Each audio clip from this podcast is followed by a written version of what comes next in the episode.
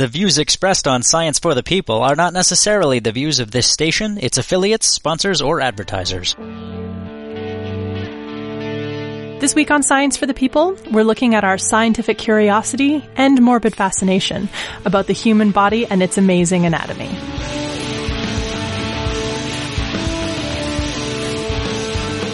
Welcome to Science for the People. I'm Rochelle Saunders.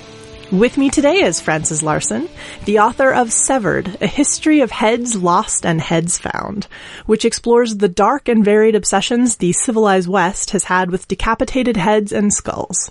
Her earlier biography of Henry Wellcome, An Infinity of Things, was shortlisted for the MJA Awards and was chosen as a Sunday Times Book of the Year and a New Scientist Best Book of 2009.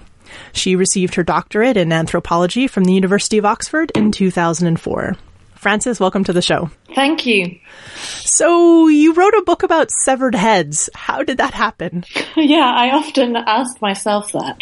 I was working uh, after my PhD um, at the Pitt Rivers Museum in Oxford and um, at Oxford University, and that museum is really famous for its display of shrunken heads um, from South America, um, from Ecuador, and um, wherever I went, and all the staff had this, whenever you're asked, you know, oh, where do you work? Oh, I work at the Pitt Rivers. Everyone said, oh, the place with the shrunken heads or the place with the shrunken heads. And people would come from all over to see these exhibits and they were just, they are still the most famous uh, uh, exhibits in the museum and everyone loves them.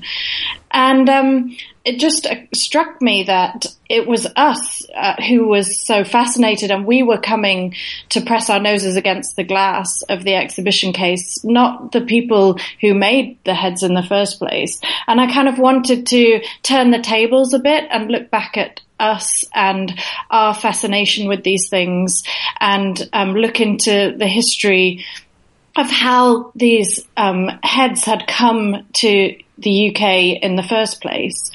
And as soon as you start to do that, you find over and over again, all over the world, that supply rose to meet demand, that it was a Western fascination with this idea of primitive, savage people and headhunting that spurred um, the local people to make more heads and this huge trade emerged and um, people were uh, trading heads for guns, then using the guns to go and take more heads, and then trading the heads again.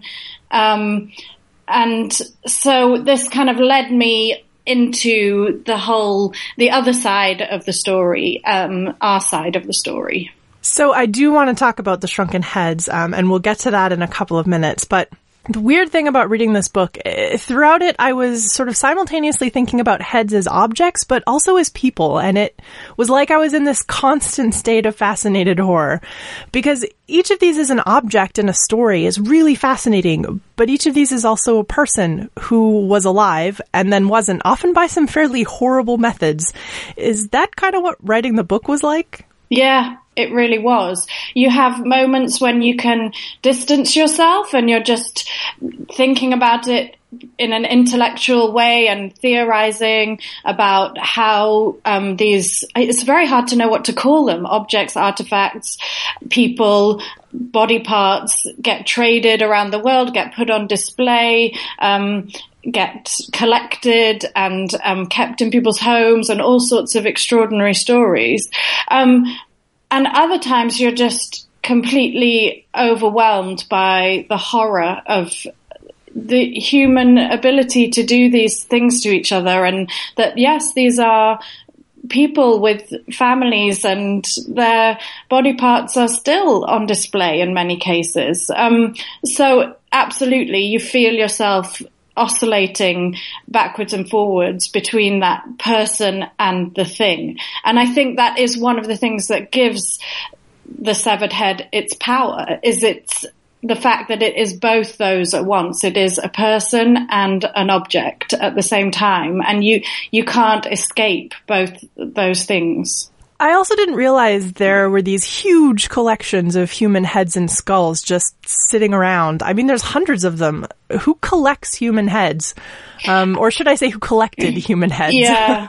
I mean, the Victorians really, I mean, through the 18th century, but then really in the 19th century was the golden age, as it were, for collecting other people's skulls for um, scientific and pseudo-scientific reasons. Um, the, the, human skull became a kind of icon of um, human evolution and racial um, um, analysis, which is now, thank goodness, um, defunct. But um, the Victorians were obsessed with collecting data um, for their um, evolutionary theories, and that data was other people's heads.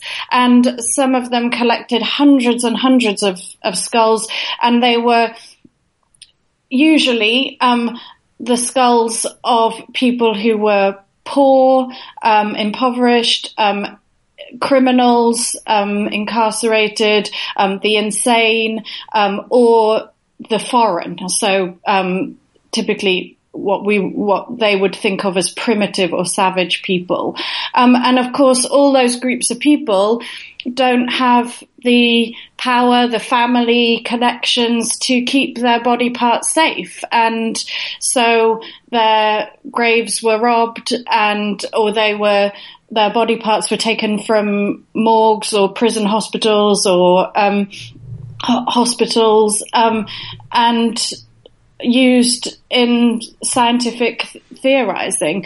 And now some of our major museums, well, really it's hard to find a museum that doesn't have a few skulls. And the major um, museums have tens of thousands of, of skulls in their collections. It's quite extraordinary. That's the legacy of our history of headhunting, as it were. Why do heads fascinate us so? I mean, more so than severed arms or feet or other bits mm. of the mm. human body. We we think of ourselves in our heads um, much more than any other part of the body. And um, there are, are, lots of reasons for that. And w- one of the most obvious has to be the extraordinary nature of the human face. I mean, we we are neurologically hardwired to react to another person's face. Um, you know, we're communicating with our facial expressions all the time, and we respond instinctively um, to the face um, from when we're a tiny baby. Um, the pattern of two eyes, a nose, and a mouth registers with t- tiny babies. Um, so th- that the face um, is is the person in a way that other body parts aren't. Is apart from anything else, it's the most distinctive and recognizable part of the body. Um, and of course, there are all sorts of other extraordinary things about the human head um, physiologically. I mean, it's uh, four of our five senses are in our head. Um, our brain, obviously, is encased in our head. There's there's so much packed into our heads in everything that almost everything that comes into your body or goes out of your body will go through your head or involve something going on in your head. Um, breathing, speaking, all these things are centered on our heads. So um, I think that does make it um, a very powerful body part in a way that other body parts aren't. Okay, I do want to talk about shrunken heads because this was a fascinating section of your book. Can you give us some cultural context for the Shuar shrunken heads? Shuar headhunting w- went on for, for centuries, um, but the time period we know most about is when there was more contact with um, American, North American, and European um, cultures, and that's um, late 18th and 19th century. Um, the Shuar um, took heads not as war trophies, but they specifically went on tribal raids, um, raiding parties to um, specifically get um, heads, and they believed in, in the extraordinary. Um, life-giving um, power that resided in a person's head, um, and they contained that power by shrinking the head. So the, the bones were removed carefully, um, through a slit in the in the skin, and um, then the skin was defleshed and shrunken by putting hot stones and sand repeatedly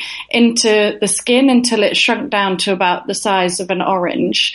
Um, and these um, they were called tsantsas, um, were taken back um, to the community and were part of long rituals um, lasting a number of years, um, which focused, uh, drew out the power in the heads and um, refocused it on the on the fertility of the land and the community and um, the women in the community. Um, very complicated spiritual and ritual beliefs, which I have to say I'm not an expert on because I was looking at it from the European and um, North American side of the equation. So Europeans and North Americans show up and let's just say the industry booms. yeah. Absolutely. I mean, what happened, this happened in lots of different parts of the world where people um, took heads. Um, but the South American example is, is a great example. A lot of the shrunken heads that are in museums now are from um, this part of the world.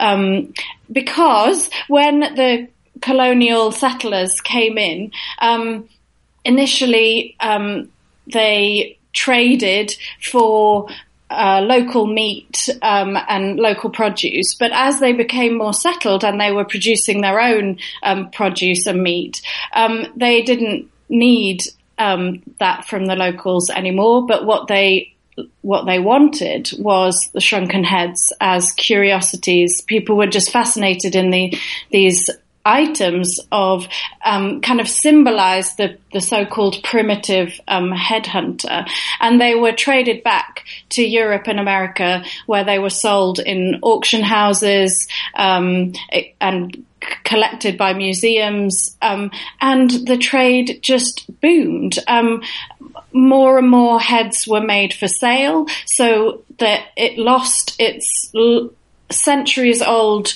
um, ritual um, significance was gradually lost, and people were just taking heads um, in order to trade them for Western goods. And what that came down to was guns, really, um, and knives.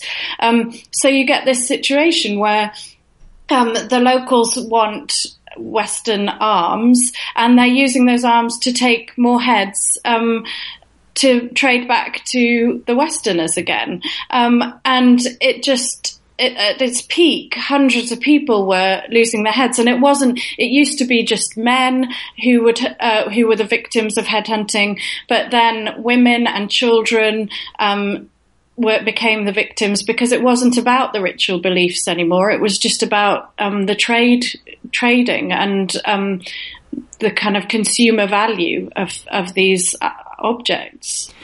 So most of these throughout this time were actually sort of a horribly grisly historical tourist tat.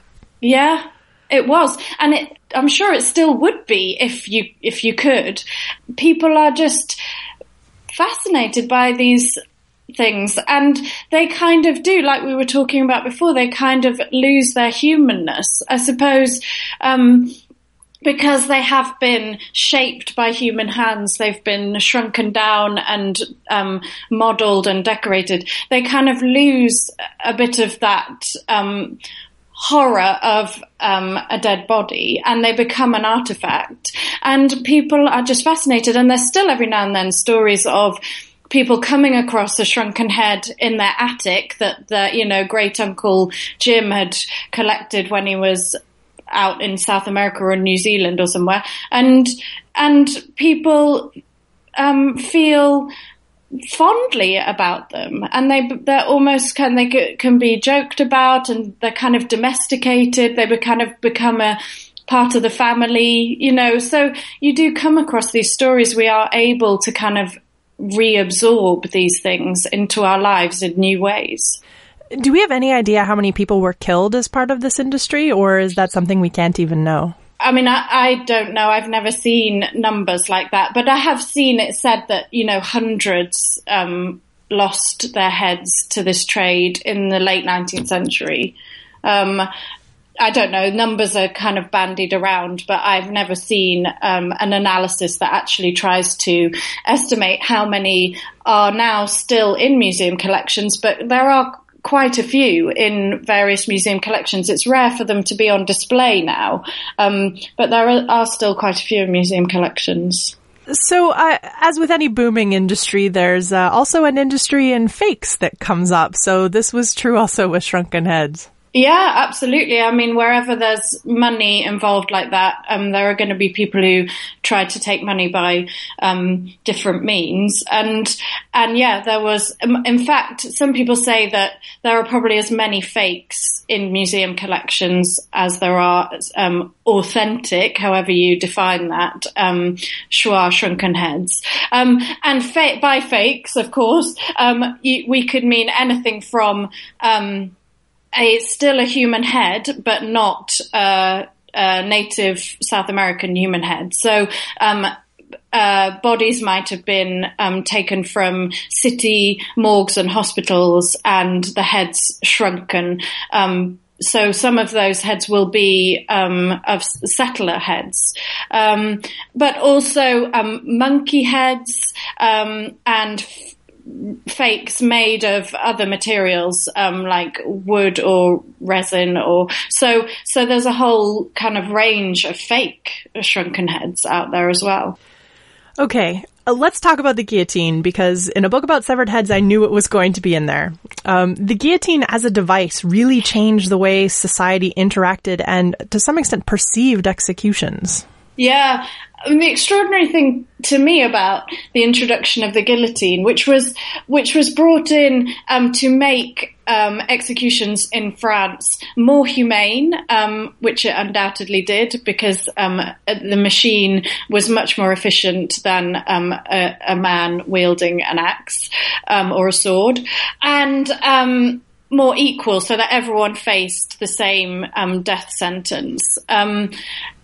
But of course, well, what I be- became absolutely fascinated by was the crowd response. And the, it's extraordinary now to think of this, but the, the crowd's response to the first guillotining in France was disappointment. They were disappointed because there wasn't um, much to see, which is extraordinary for us to think about now. But um, they had been used to long, protracted, torturous executions on the scaffold, um, which provided um, entertainment um, and the guillotine was a letdown. It was too quick. Um, there was there was nothing to see. Um, so they would they shouted from the crowd, you know, bring back the gallows, bring back the gallows, because um, they thought the guillotine was boring. It's quite strange to think that executions were entertainment as as much as they were punishment.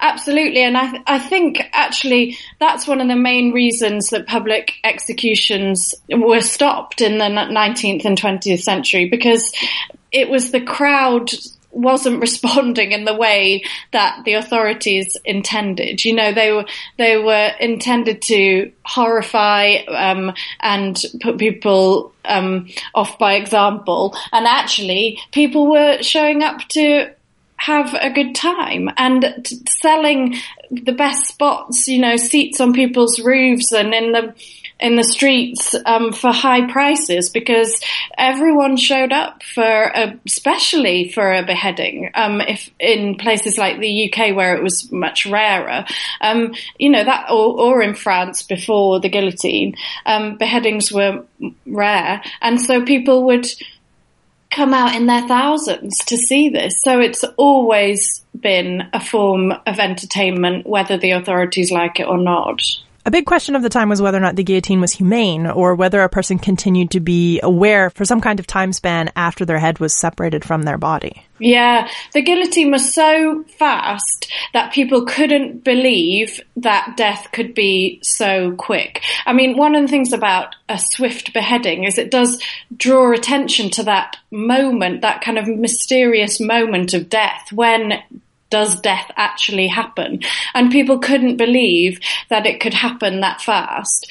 Um, so they thought that there must be consciousness, you know, that the, the victim must be able to s- still be aware of the world around them as a severed head. And this really interested scientists for decades um, through the 19th century, and they did all sorts of grisly experiments where they would recover the heads um, in the seconds after um, they'd been severed and try and stimulate them, um, shouting at them. Prodding them, um, poking them, using fire to try and stimulate a response from from the victim. Um, and sometimes they did. In fact, it's acknowledged, widely acknowledged that a severed head can and does twitch and continue to move after um, it's been separated from a body. But of course, that doesn't prove consciousness one way or the other. It could just be a physiological um, response. So, so there was, there still isn't an answer about that. I mean, that's because we'll never, you know, presumably, I, hope we'll we'll never know whether there is consciousness. But people now, um, I mean, my belief is, and uh, that from looking at what scientists say is that consciousness is lost. There's such a massive drop in blood pressure um, within a second that consciousness is lost almost instantaneously some of the stories were really eerie that came from uh, heads being lifted and then looking around. They're a little bit disarming. yeah, absolutely. And I think it goes back to the power of facial expression. When we see a face move or eyes move or eyes open, I mean, there are stories of, um, people's um, jaws moving and their eyes moving and um, we we can't believe that that's not conscious um, effort. Because we are tuned into people's face faces in that way and and really extremely alarming to to to see that. I mean it's unimaginable but people did. People did people did do that to heads and people did watch and um, there was never any consensus you also talk in your book about something that is very, very current, which is the videos of beheadings that have been put online. Um, so now I haven't watched any of these and I don't think I, I will, but clearly a lot of people have. Why do, why are we drawn into watching something like a beheading? Something that's really very horrible. Yeah, absolutely. I mean, this was something that astonished me in my research. I, the the Islamic State um, murders had not happened. The book was in press when that news broke last summer. But I did look at the Iraq War and um, the beheadings of um, Daniel Pearl and Nick Berg um, and other victims of um, Iraq terrorists, and it was extraordinary the numbers of that, that watched those videos and or downloaded them at least. Um, you know, um, hundreds of thousands, millions of people um, downloaded those videos, um, and I think um, the internet uh, creates a kind of new, a, a new kind of crowd, um, a crowd that can watch in the privacy of their own home. Um, no one need know that you're watching. Um, you can kind of dare yourself to do it. Um, and you can also feel as though it's nothing to do with you, as though it's distant and far away from you. Um, and it doesn't matter if you watch or not. Um, so I think the internet has kind of allowed this voyeurism. Um, I, I haven't watched any because I don't want to be part of the ter- you know what terrorists want. I don't want to do what they want. But you can't avoid seeing the imagery is all over the newspapers and all over the internet. Um, so it's a very difficult um, ethical situation. Is how we how we take the power out of that um, situation. And I mean, it seems to me the only way to take the power out of it is not to watch. But then you come up against issues of censorship and, you know, of everyone, you know, should be allowed to see these things if they want to. So it's very difficult. I am not sure that's answered your question. I think the reason that there are lots of reasons that it's that that people watch. Um, there are always going to be people who don't care too much and are just interested and find it entertaining. Um, there are also going to be people who watch despite their real misgivings and are absolutely horrified and wish they'd never watched. So there's a whole range of people in the crowd, as it were. It's a staged dramatic event that invites people to see it and it invites us, it dares us um, to watch. And I think all those things we've already talked about. Um, there's the sheer audacity of the act. Um, there's the fact that it magnifies that moment of death. There's um, the fact that the head is is a trophy that is meant to be seen. It's um it proves a person's death unlike any other body part, and there is just a, a morbid curiosity that I think we all have to a certain extent, not to the point of watching things like that for all of us, but we all do have an interest. I think in in the dead body. I mean, think of exhibits like Body Worlds, which is one of, it's the most successful touring exhibit. And that's, it's not the same. Of course, it's completely different, but perhaps there is a, an interest in, in the dead body and, um, that we kind of all do have that kind of horror and fascination at the same time. Speaking of heads as trophies on display, there have been periods of time throughout history where after executions, people's heads were put on display. I'm thinking this was quite popular in uh, various points in English history. Why do we do this? In the earliest times, um, so the 13th and 14th centuries in in England, um, a head would be of a traitor might be sent back to the king from the battlefield as proof of death. So a head is perhaps the only body part that can simultaneously prove someone's identity beyond doubt and prove that they are dead beyond doubt. So that has made it um, this um, trophy of conquest, um, unlike any other. And the staging of beheadings on the scaffold and the spiking of heads on city gates and bridges um, was an extension of that, and it was the state taking that. Um, power from the battlefield and kind of manufacturing it um, for their own purposes um, to to prove their um, their authority over traitors, um, traitors to the crown.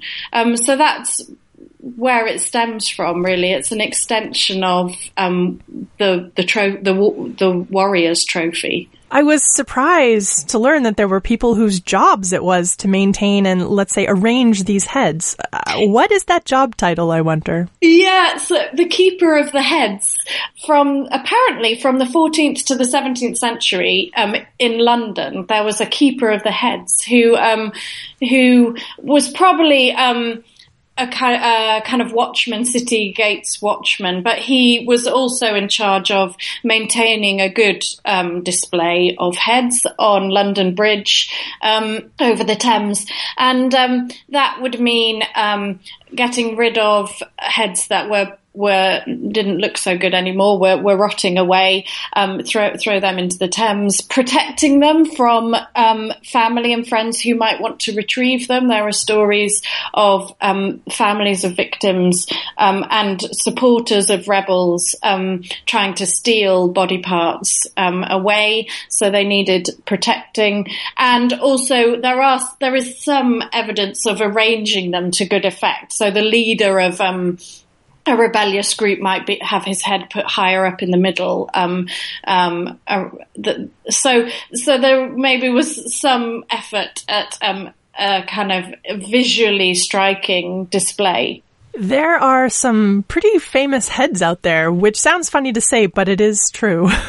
yeah, it is. I mean, actually, if you're uh, if in the 19th century, if you were well known, um, you ran a greater risk um, than some for having your head um, taken after your death. Um, because of phrenology and um, the immense popularity of the pseudoscientific beliefs in phrenology, um, famous people um, did lose their heads to um, scientists and collectors who wanted to study um, the the shape of the skull and try and find um, physical proof of a person's genius. So um, people like Mozart, Beethoven, Schubert, they all lost their heads after their death um, to um, phrenologists um, and collectors who who wanted that kind of prized pearly white skull um, in their collection. Um, so there are lots of yeah, there are quite a few famous heads, and actually there's some that were donated. So there's um famous Egyptologist. Um, Flinders Petrie, whose head he actually left his head to science. He left it to the Royal College of Surgeons in London, and they still have his head. Um, so there are occasions when someone takes matters into their own hands and actually leaves their head to a collection, but more often. Um, it's after after you've passed away and someone will come along in the night and, and dig you up out of your grave. Is there anything to the study of phrenology? Have we learned anything from all this careful cataloging and measuring of human skulls? Phrenology was really influential in we still now believe that the person, the personality is located in the mind. And, and that is really a legacy from phrenology. Um, they more than ever before, they sought to have hard evidence, real physical evidence of personality traits. Um, and they, they, they found that in the shape of the brain and therefore in the shape of the skull. They reasoned that the skull would take on the shape of a person's brain. Um, I mean, cerebral localization, the idea that um, certain functions and um, attributes are located in specific areas of the brain is still, you know, the the leading um, um idea behind um, neuroscience and psychology psychology now. Um, although I think my my understanding is that there are other arguments for how um, things like um, language and um, um, anger and different traits are how they um, emerge from the kind of electrical activity in our brain. But cere- cerebral localization is still, you know, the, the leading way that we think about the brain. It seems like the history of phrenology is bound up with a lot of racism of of the time, and that people were always trying to prove that one group of people or one race was better than another. How'd they do on that front? No, they didn't. Well, they didn't do very well. So, phrenology was about individuals and tracking um, personality traits um, through the skull shape of individuals.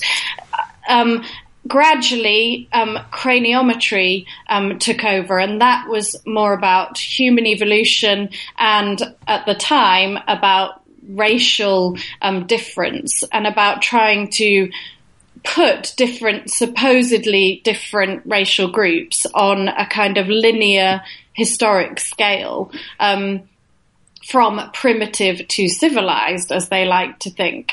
Actually, it's it won't surprise anyone to hear that it is full of problems tracking um, someone's location, so where they grew up, through the shape of their head to me seems to be f- really a flawed um, idea in the first place. Um, there's far more variation within skull size and skull shape within groups than there is between groups. Um, the, the size of your head has nothing to do with your intelligence or your personality. Um, you know, some people have small heads, some people have big heads. There's, it just doesn't work. But um, but that was not for want of trying, unfortunately. And there's, you know, as we talked about before, the material evidence is still there sitting in our museums.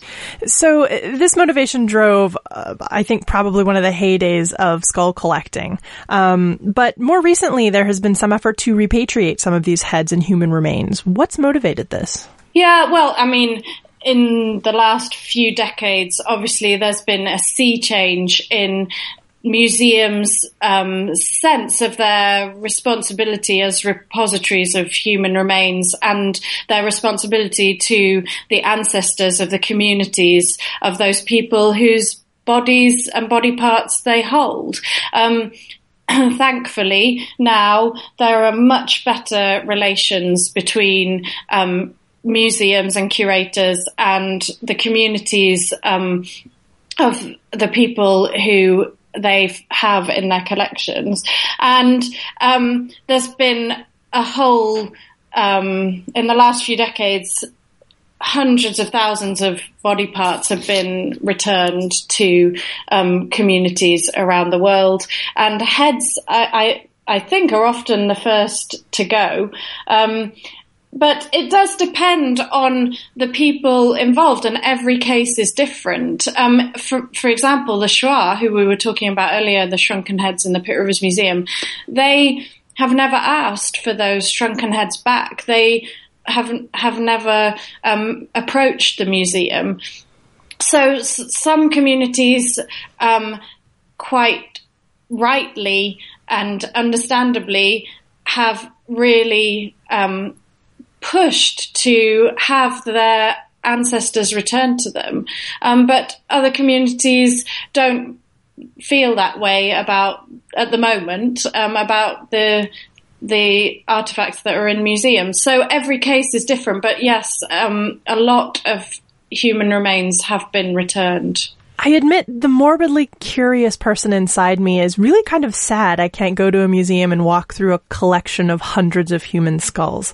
I would go to that museum and it would be a really fascinating day.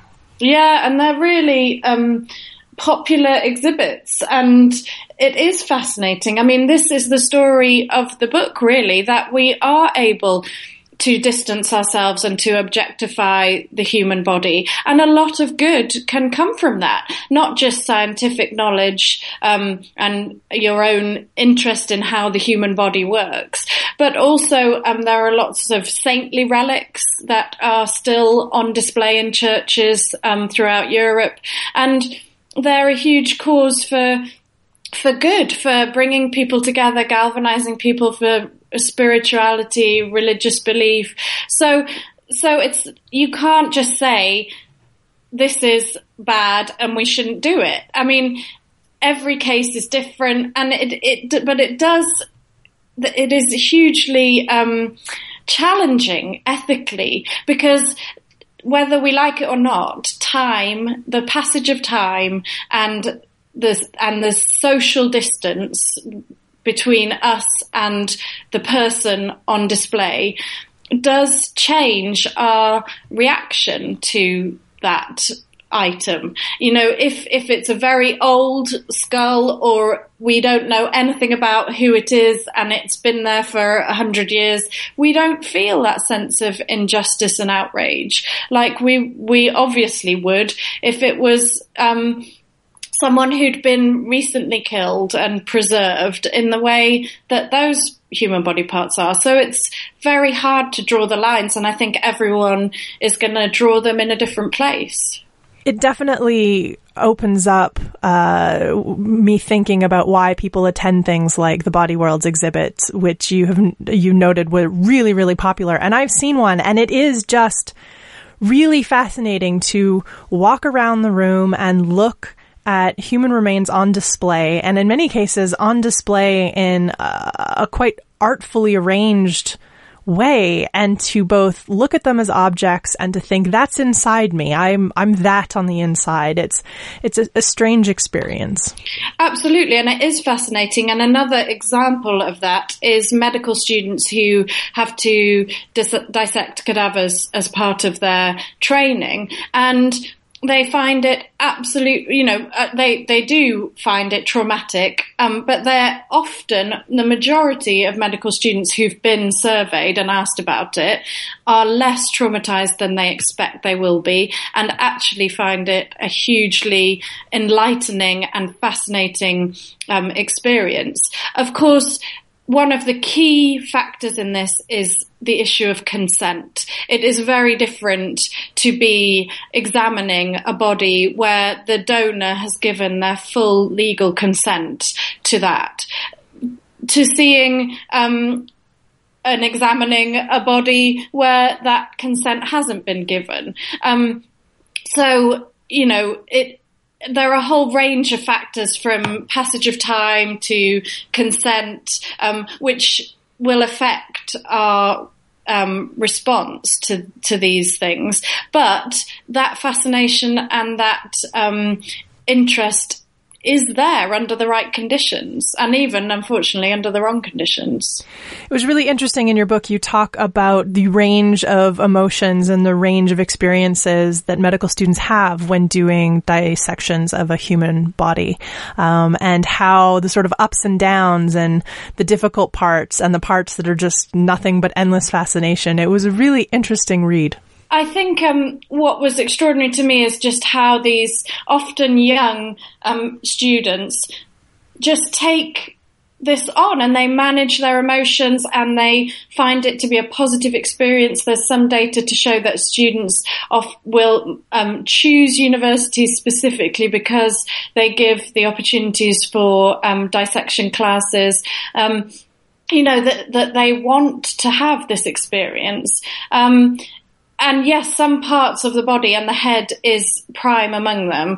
Our head, um, hands, feet, genitals are harder and more challenging um, for students to dissect. Both because the head, it's both because of obviously the fact that you then find it much harder to objectify that person. Um, that they kind of the, it brings the humanness back. Usually, the head is covered up during dissection, and only the part that you're actually dissecting is uncovered, and that obviously helps with objectifying um, the person that you're exploring. Um, but um, also the head is incredibly challenging because of its physical properties. You have to be quite brutal. Um, for example, to extract a brain, you have to cut through a person's skull, which is physically hard work, but it's also very delicate work and you can't afford to damage anything in the process.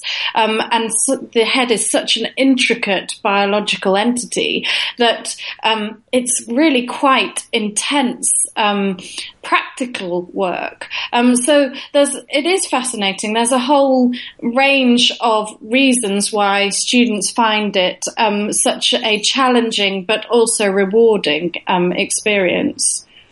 Frances, thank you so much for being here. It's a really, really interesting book. Thank you. If you want to learn more about Frances Larson or her books, you can check out franceslarson.com or look for links on the show notes for this episode at our website, which is scienceforthepeople.ca. Stay tuned for more Science for the People after these messages.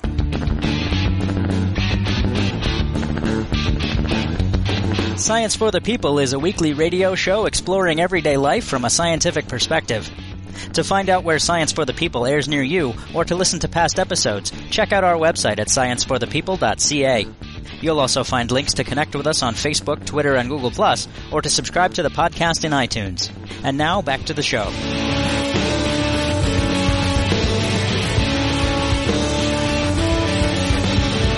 Welcome back to Science for the People.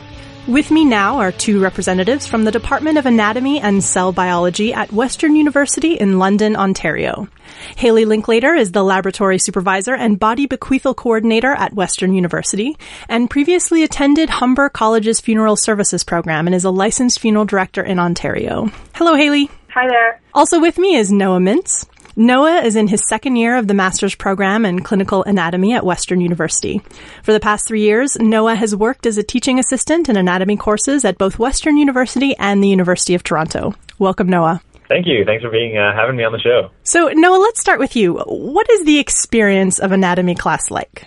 Nearly undescribable. It's a it's a almost once in a lifetime experience, I'd say, and, and most people don't get to have the privilege to be in an anatomy class that involves cadavers. Uh, so you really get a literal inside view on the workings of the human body in all sorts of different ways, whether it be the musculoskeletal system or the visceral organs, and even up to the brain and what what's going on inside of our heads. So it's a really unique experience, and you can't get it anywhere other than a wonderful educational institution like Western University and the other universities around.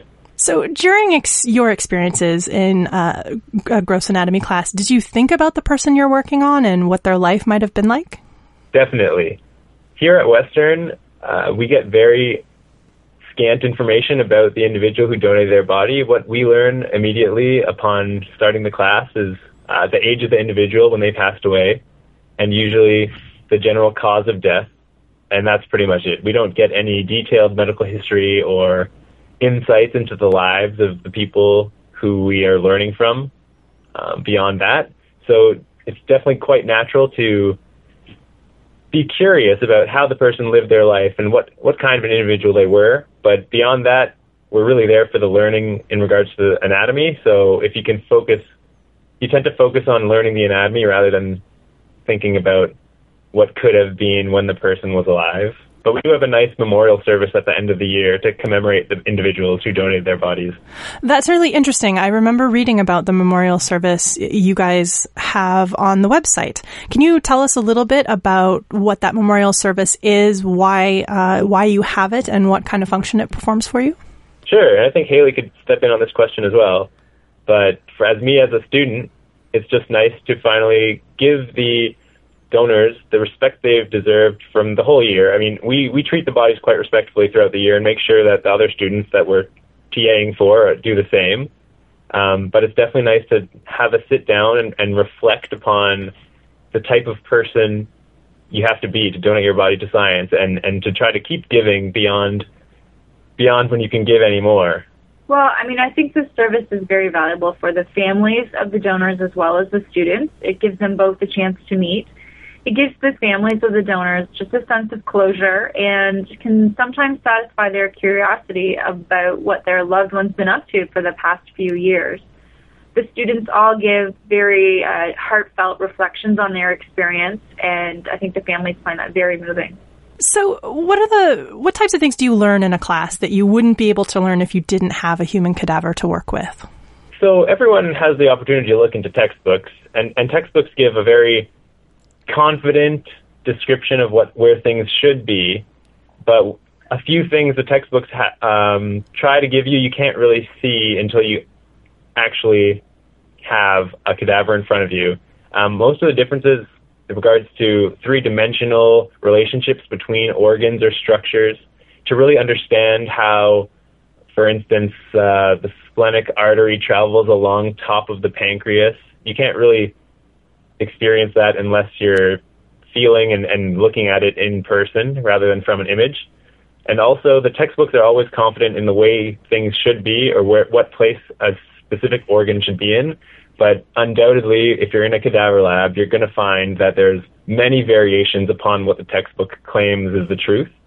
So, being in a cadaver lab, it gives you the opportunity to see that yes, we all have the same basic fun- uh, structures, but at the end of the day, everyone has their own individual uniqueness in where things are and where things are going or how different things are connecting. So I think it just opens uh, your mind and gives you a new perspective on the uniqueness of the individual. What were the most difficult parts of the anatomy class for you? In a practical sense, it's very difficult just to be a good dissector and make sure you're preserving the correct structures. Uh, in an emotional sense, I think you get quite used to being in the cadaver lab fairly quickly. Um, like I said, initially you're very curious about the individual, but uh, you can move past that and, and kind of become accustomed to working with human cadavers. And it didn't become too difficult for me. So, uh, Haley, I want to talk a little bit about the process of gifting your body to a science program like yours. Now, you know specifically about Western's program, but in my research, it seems like the process is fairly similar in most Canadian universities. So, I thought we could use Western as an example, but it should be said that if you're interested in bequeathing your body to your local university, it is important you do your research as every program is a little bit different. That's correct. What Western does is we would expect the donor families to contact us upon the the, the death of the of the donor, and at that point we would take into account their medical history, and we would make uh, a decision on whether or not to accept them into the program. If we are to accept them, then in our case, the family of the donor should contact a funeral service provider as they will be the ones to register the death in their municipality and provide transportation of the body here to us. So, approximately how many bodies do you need every year for your program? Well, right now we get by with the amount of donors that we do receive, which is usually between 70 and 80 every year. I mean, we could always use more, but there are, of course, space limitations here as well. So, what types of programs at Western use cadavers beyond anatomy classes? Is there active research being done? There is. Uh, there are many different uh, researchers at Western, and we also get calls from our local hospital looking for cadaveric specimens for specific research related to, for example, joint replacements or new surgical techniques as well. So, if you decide to donate your body to a university like Western, you won't necessarily end up in an anatomy lab, but your body will be used to further some kind of science education or research. That is correct, yes. So, say you want to donate your body to Western. Obviously, your family has to notify you, but do you have to fill out any paperwork ahead of time? We have some paperwork. Uh, we have specifically the Form A, which is something that you'd sign to indicate that this is your interest or your desire while that's not a legally binding document, we do advise families to to have it in their possession, to sign it, and to share it with their family members or their family physicians as well, so that everyone can be on board with your decision. It does sound like something you would probably want to speak to uh, your family about before you die. Definitely. Well, your next of kin or your executor have um, authority over your body as part of the estate once you pass away. So it is wise to, to tell them about your wish. So uh, you mentioned that not everybody can be donated to your program. What are some of the reasons that you might have to refuse a donation at the time of death? We might decline a donor if they've had an infectious or contagious disease, uh, or if they've had any recent trauma or surgery to the body, if they don't meet our height and weight requirements, uh, as well as uh, if they have died outside the province of Ontario. So, what happens after the donated body has fulfilled its use and you no longer can use it, or it's sort of, I don't know, is expiration date a good term? Once our, our study of anatomy has uh, been completed, we will organize a cremation through, and we use a, a local crematorium so we will deliver the body off-site for cremation, and then the family is given the option of receiving those cremated remains back for a private interment, or they can be interred at the University of Western Ontario's plot in uh, Woodland Cemetery here in London. So, is it fairly common for family members to request the remains after Western has completed the research? Yes, I'm finding that right now it's about 80% of our donors will receive the ashes back for a private interment. Interesting. So people really, how curious are people when they get the remains back, and how many family members uh, show up to the memorial services you guys provide? Well, we usually have about 400 people attend our memorial service, so wow. it's very it's it's a heavily attended event, and which we we really like. It gives the families a sense of closure and a, a chance again for our students to meet the families of those donors that they've worked on throughout the year. So at that point, um, and Noah, speak up here if you've had a chance to attend one of the memorial services. Do you actually get a chance to interact with the family and learn a little bit more about the person that you worked on over the course of your year? Uh, yes and no. So you definitely get to interact with the families of the donors themselves, and it's always really nice to hear that those families are um, grateful that we've respectfully learned from their family members and that actually, at the last memorial service, um, one of the family members also mentioned that he was also planning to donate his, bo- his own body to science as well, which was really nice to hear that they're happy enough with the way that we've treated their family members after their donation that they also want to donate. But it is, it's not quite that we can pinpoint, it's hard to pinpoint exactly whose family your, the cadaver you've been working on is. So you can't really exactly find out their entire family and talk to them specifically, but you can talk in general to the donor families, and it's always I find I found it to be very gratifying experience to talk to them and, and see how appreciative they were that we could learn from their family members. I feel like there's, I know from my standpoint, I've never been able to be in an anatomy class. And from my standpoint, there's a huge amount of curiosity as to what the experience would be like and just what you can learn having been in a, you know, high school biology where you get to dissect other types of animals. I think it would be really fascinating to take the class. Um, and so I'm sure some of the interest from the family members is just understanding what it is that you guys get from the experience that maybe they can't have. I think sometimes they are very curious about it, and sometimes they just really do not want to know the details. A lot of them feel like they're honoring their loved one's last wish by donating, and it really makes them um, feel good to know that their their family member was a teacher of anatomy, and, and that's how we refer to them as donors, and as well as the students' teachers. In your experience from the people that you've talked to, is there a common thread among the people who are interested in donating their body? Have they maybe taken an anatomy class in their background, or are they just super science keeners? A little of everyone. A lot of people just are, are altruistic and want see they see kind of a burial of a of a complete body as a waste, which is is true. When someone can learn from that, um, a lot of the times they have told me about previous family members that have donated, so they're kind of keeping on with the family tradition. Sometimes people truly believe that they've been helped or kept alive by, you know, medical advances and they want to do their part to contribute as well. There's just a, a strong degree of altruism. It's really interesting to hear that, uh, and actually, I'm not surprised to hear that some of this travels in, in the family. So I'm assuming that if mm-hmm. a family has a good experience with one person bequeathing their body, that uh, they might more family members might be interested in doing the same. Well, I think so, and I find that like in the case of a married couple, perhaps like they've spoken about it with them, you know, to each other. When the first one goes, it's the other spouse that will make the arrangements. But then when the second spouse dies, then it's the children who just proceed to do, you know, what they did with the other parent as well. It just kind of becomes a thing.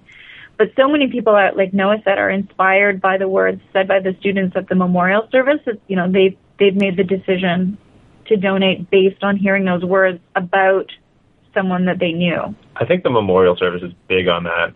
Uh, the students give really emotional and heartfelt kind of speeches about their experiences, and there's usually some musical component that's also mm-hmm. done by students most often. And it's just quite a nice wrap up for the year, and, and just really shows the families how much the students really do appreciate what's what's been given to them. It's really interesting because it sounds from your description like during the anatomy class, you sort of detach a little bit and it's to some extent a non-emotional experience, but that there is this need and desire afterwards to be able to experience the emotion, both from a learning experience and for the families as a grieving experience. For me personally, I do think you need to detach yourself and kind of desensitize yourself at least for a time, mm-hmm. because if you were to focus on the kind of emotional portion of what you're learning, it would kind of it wouldn't allow you to learn the actual anatomical information because you'd be so kind of distracted by thinking about an individual and, and who they were.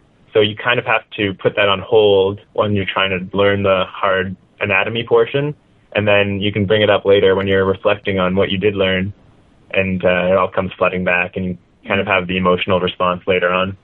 From the standpoint of the types of people who take an anatomy class, is there a particular program or stream or profession that you see represented in the room most of all? When we in our anatomy classes, a lot of people take it and kind of in preparation for other allied health professions, whether it be medical school, dentistry, um, physiotherapy, occupational therapy, those kinds of professions. Um, other than that, a few people take it um, in order to teach anatomy because they just have a passion for for anatomy in general, and they want to continue on learning and, and researching and teaching anatomy. I'd say that's the main components of our program here. So it sounds like there's definitely a strong representation from the medical field uh, in your program, which is really interesting to me because I, I think probably the experience of somewhat detaching yourself from dissecting a cadaver is probably really helpful for a lot of people later on in their careers, especially if they become surgeons, where that's kind of something you have to deal with every day. For sure. Part of our program uh, as the Masters of Clinical Anatomy is that we get to go uh, into a hospital and observe a surgery that takes place. And um, in a similar fashion to dissection, I would say I agree with you that the surgeons themselves kind of have to put their feelings for the individual on hold and get the job done first, and then they can kind of consider the bigger implications of what they've been doing after the surgery's over. So it seems like for a lot of people, this could be their first experience to some extent of having to compartmentalize that kind of thing. Yeah. We often refer to it as their first patient for the med students as well. Oh, interesting. That kind of sets the stage a little bit. Mm-hmm. Haley and Noah, thank you so much for being on the show today. It's been a pleasure, and it's a really interesting program you guys have over there. Thanks very much. Yeah, thanks for having us. And if you want to learn more about Western University's body bequeathal program, uh, we've got the links to get you started on our website at scienceforthepeople.ca. You'll also find links to our social media feeds, to subscribe to the show in iTunes, and to join the discussion by leaving a comment on our episode posts. Thanks for listening, and we'll see you next week on Science for the People.